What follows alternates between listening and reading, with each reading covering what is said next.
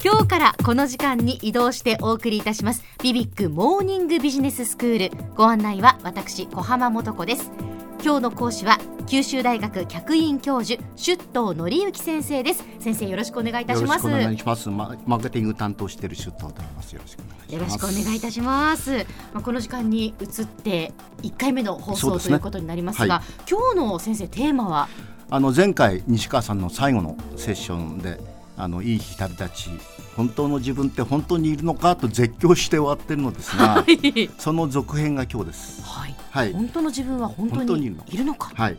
あの本当の自分というのはもしかすると、もしかすると例えば家庭の自分職場の自分合コンの自分友人との自分いろんな自分があってそれぞれが本当の自分なのじゃないだろうかそれはもちろんあのそれぞれに自分らしさっていうのがあるわけだけれども、ええ、本当の自分っていうのはそのいろいろある自分をこうつないでるのりしろみたいな、はい、あの機能であって、え、実体ではないんで、機能っていうのは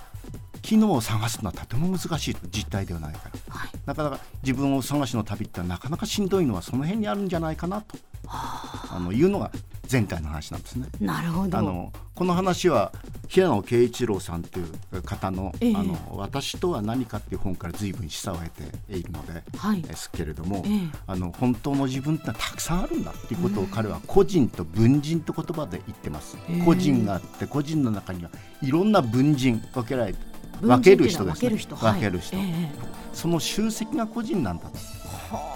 従来は個人って一個の独立した存在として考えられていたけど本当はいろんな自分が中にいるんじゃないのと。家庭の自分が嘘で、あの本当は自分が他にいるんだとか、はい、職場の自分が嘘で本当の自分は外にいるんだっていうのは違うんじゃないかなというようなことが書かれています。確かにだって家庭の自分だって職場の自分だってやっぱり自分ですもんね。でもよく犯罪者がでできたりすると本当の彼はこうだったみたいなことよく出てきますよね。でもそれはそん本当にそうなのかっていうこ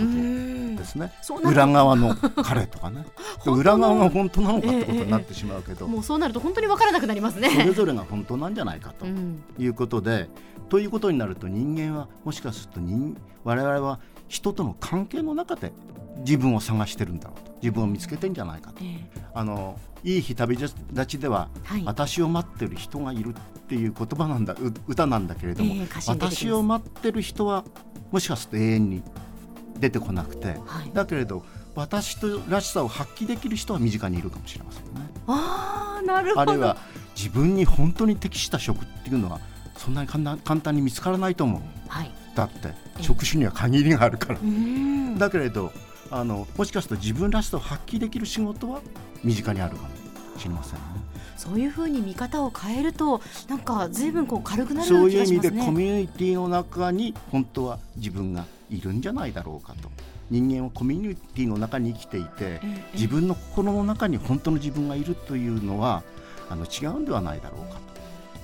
それで従来個人間って言いますかね。従来の個人っていうのは結構確固とした独立した人格みたいなところありますよね。はい、あのそれで選挙運動なんかでも昔はよく清き一票お願いしますと言って回触れ回ってたんですね。で清き一票っていうのはあなたの人格をかけた投票行為っていうことを示唆してますよね。はい、ところがあの実際はこういう自分の中にいろんな自分がいるならばその中の一人が投票している。不思議ないわけですよね。えー、でこの頃よく票一票の軽さっていうことを言って、はい、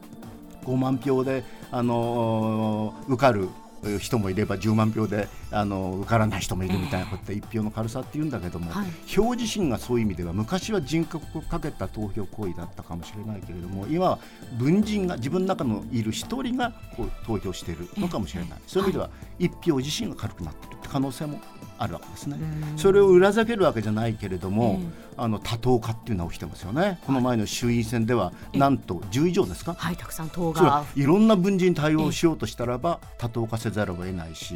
いろんな人間が自分の中にいてそれが投票しようとしてんだったら不動票にならざるを得ない。不動票の動向っていうのはすごくあの大事になってくる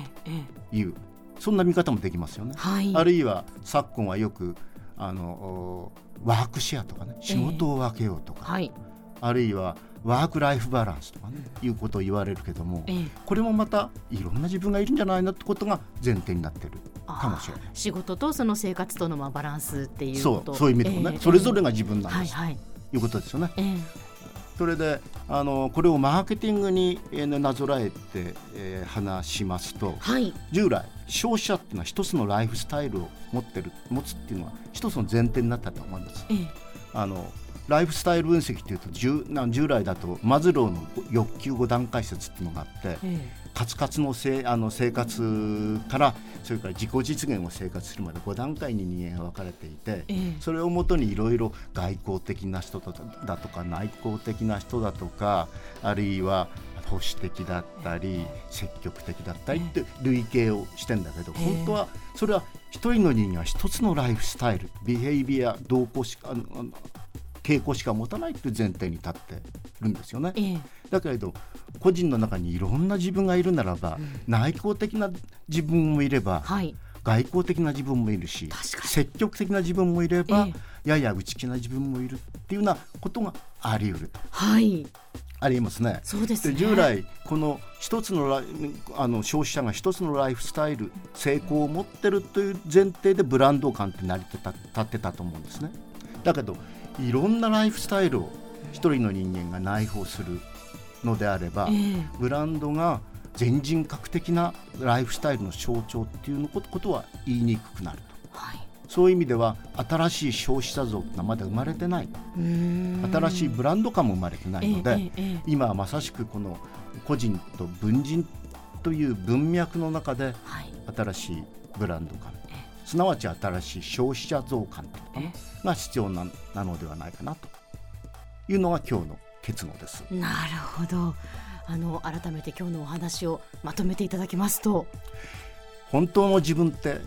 本当は人との関係の中にあるのではないだろうかというのが今日のまとめです。わかりました。今日は九州大学客員教授出頭則之先生でした。どうもありがとうございました。ありがとうございました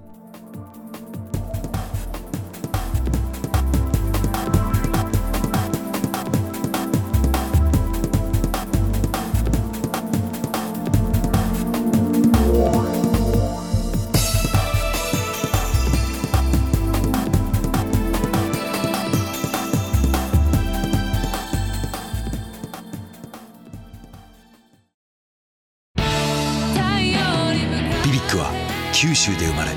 九州の人たちに光を届けています。